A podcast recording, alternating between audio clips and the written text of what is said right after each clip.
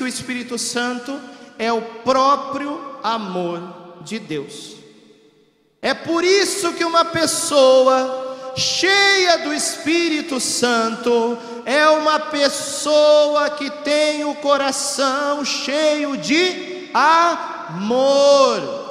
Esse que é o sinal decisivo para alguém que é verdadeiramente cheio do Espírito Santo. Aquele que é cheio do Espírito Santo não é necessariamente aquele que faz milagres, aquele que tem grandes dons, embora Deus dê os dons, mas compreenda uma coisa: os dons do Espírito Santo são reais, mas eles não são finalidade em si mesmo. Os dons do Espírito Santo são meios e são ferramentas que Deus nos dá para que nós possamos crescer na vida no Espírito, crescer na experiência do Espírito Santo e por isso possamos crescer no amor, porque isso que é a santidade.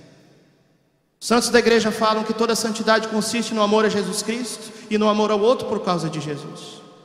Eu tive a minha experiência do batismo ou da efusão do Espírito Santo no dia 26 de fevereiro de 2001. Data importante a gente tem que lembrar, né?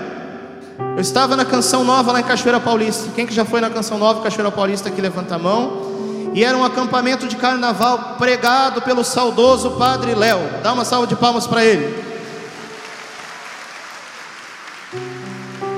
E eu digo para você, nesse exato momento, o Padre Léo está lá no céu intercedendo por esse encontro que está acontecendo aqui. Era um momento de adoração ao Santíssimo Sacramento, eu estava prostrado no chão. Naquela hora eu pude experimentar uma sensação de paz, uma sensação de alegria tão grande que eu nunca mais experimentei em toda a minha vida. Eu tenho certeza que era um pequeno aperitivo do céu. Mas eu digo para você, Entenda uma coisa: o batismo no Espírito Santo não é somente uma emoção. O batismo no Espírito Santo não é somente sentimento. O batismo no Espírito Santo é mudança de vida.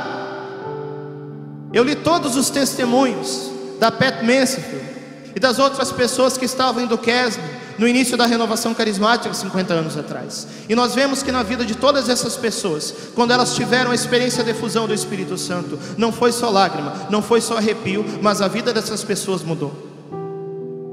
Fico muito preocupado quando eu olho para muitos de nossos grupos e eu vejo muita gente chorando, muita gente sentindo emoções, mas muitas vezes eu vejo pouca mudança de vida. Isso é preocupante. Batismo no Espírito Santo não é só sentimento, é mudança de vida.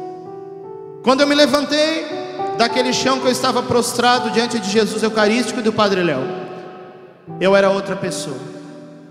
Minha vida mudou completamente.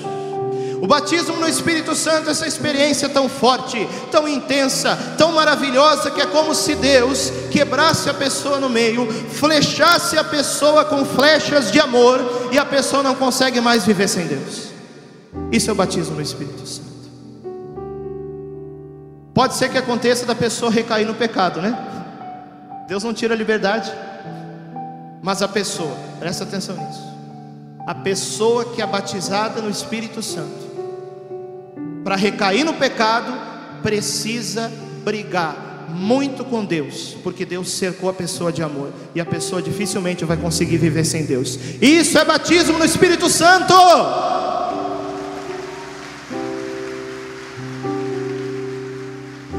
Se nos nossos grupos de oração tiver que chorar, chora. Se nos nossos grupos de oração tiver que derramar lágrimas, derrama. Se no nosso grupo de oração tiver que plantar bananeira, bater palma, faça tudo isso, mas mude de vida, mude de vida, mude de vida, e é isso que vai fazer a renovação carismática católica ser esse avivamento da igreja no terceiro milênio, senão o avivamento não acontece.